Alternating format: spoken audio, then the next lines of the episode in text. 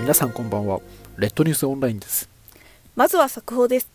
赤組のビリーさんが豊橋市内で緊急記者会見を開いています。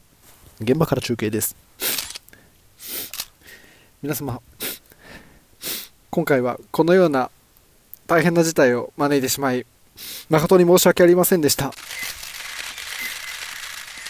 まずは経緯について説明したいと思います。着座にて失礼します。えーそれでは経緯について説明したいと思います。先日赤組ラジオで放送しました第28回悲しみのビリー草編についてですねリスナーの方からお便りをいただきました。そのお便りをですねちょっと一部抜粋して読ませていただきます。ビリーさんキャベツは多年草だから作れますよ。うまく管理すれば何回も収穫できますよ。というふうにメッセージをいきまいただきました。これはどういうことかと言いますと私がこの第28回の中であのキャベツは一年草だという間違った情報を発信してしまいました。本当に皆様には大変なご迷惑をかけてしまい本当に申し訳なく思っております。この場をもって皆様に謝罪する機会をと思いましてあの急遽お集まりいただきました。すいません足元が悪い中お集まりいただき。本当に申し訳ありませんでした。続いて質疑応答に移りたいと思います。質問がある方は挙手をして所属をおっしゃってください。よろしくお願いいたします。よろしいですか？デイリービューグルです。スパイダーマンの会社。来てるビリーさんは草に詳しいそうですがなぜキャベツは一年生草だと勘違いしたんですか？えっとですねキャベツはですねあの皆さんもご存知かと思うんですけど畑で植え付けをしたらですねあの収穫した後ですねそのままあのトラクターであの土と一緒に引いてですね次のキャベツを育てるための肥料にするんですね。ですからあの何て言うんですか柿とかあの果物と違ってその1個の木から何年も収穫するような植物ではないんですよ。ですからそのどうしても一年草っていうイメージが強いのと先日ウィキペディアを読んでた時に栽培上では一年草っていうような記述記述があったのでこのような勘違いをしてしまいこのようなことになってしまいました。日刊予言者新聞です。ハリー・ポッターの世界線？それはつまり自分のせいではない自分は悪くないということでしょうか？いえ違います。決してそういうことではないんです。あの確かにウィキペディアではあの栽培上は一年草扱いされているというふうに書いてありますがっていうこと一年上扱いされているってことは、まあ、あの裏を返せば当然多年草だということででそれを勘違いしてキャベツは一年草というふうに発言をしてしまったのは本当に私の失敗だと思うので本当にあのウィキペディアが悪いとかではないです。ですから本当にビリーのことが嫌いになってもウィキペディアのことは嫌いにならないでほしいと思います。ありがとうございました、東西新聞です。おいしんぼ。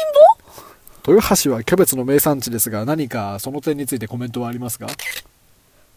え本当にそうですね本当に豊橋はキャベツの一大産地で本当に豊橋だけじゃなくて愛知県っていうのはいっぱいキャベツを作って本当に多くの方日本の多くの方に食べていただいてるんですよ豊橋のキャベツっていうのはで僕が小さい頃住んでた地域も本当にキャベツばっかりでキャベツ畑がいっぱいの地域に住んでたんで本当に申し訳ないと。本当に申し訳ありませんでした。泣けばいいと思ってるんじゃないでしょうそんなかことはありません。本当に皆さんに迷惑をかけたと思っているんです。なぜいい加減な発言をしたんですか？本当にそこは私の認識不足で。本当に本当に良かれと思ってキャベツを。あの本当にあのたくさんお野菜がある中で何を例に出してもよかったんですよ。でもやっぱり豊橋が好きだから 豊橋が一大産地のキャベツの話をしようと思ってキャベツの名前を出したんですけど結局こういった結果になってしまったので本当にあの皆様には多大なご迷惑をおかけしたと思います。あのポッドキャストをやっている中で、配信の中はい。でそういった間違った発言されたと思うんですけれども、あの、音声配信の中でですね、皆さんに広く、全国にですよ、はい。情報を発信するという立場でありながら、今回ミスを犯してしまった、はい。まあ、あ誤った情報を広げてしまったということですね。はい。結果的に今はそうだと後はどういった対応をされるつもりなんでしょうか？そうですね。あの本当に間違キャベツは一連草っていう間違えた情報をですね日本のみならず赤組ラジオはあのオーストラリアとかドイツとかあとアメリカでも聞いていただいてるらしくて本当に なんで聞かれてるかよくわかんないんですけど世界中で聞かれてるラジオなので本当に日本のみならず世界に間違った情報を発信してしまったっていうのは本当に事態を重く受け止めてて深く反省してます。ですからあの私の方はあの出演ですね収録の方をですね半年間ほど お休みさせていただきたいと思います。自分勝手だと思わないのか！ナンシーさんはどうなるんですか？でもあの赤組ラジオはストックが半年あるのであの一見半年休むんですけどオンエア上はビリーさんストックが切れる半年後に復帰するんであのナンシーさんには迷惑かけない方向でいきたいと思ってます。意味ないんじゃないのか？それを給食言うのか？そうですね。収録をやっぱり一旦お休みさせていただいてやっぱり迷惑かけるのは影響ないんでやっぱり赤組リスナーの方が毎週火曜日水曜日を楽しみに待ってるのでそれをやっぱり裏切ることはできないので今あるストックをとりあえず消化してで半年後に収録を復帰しようかなって考えています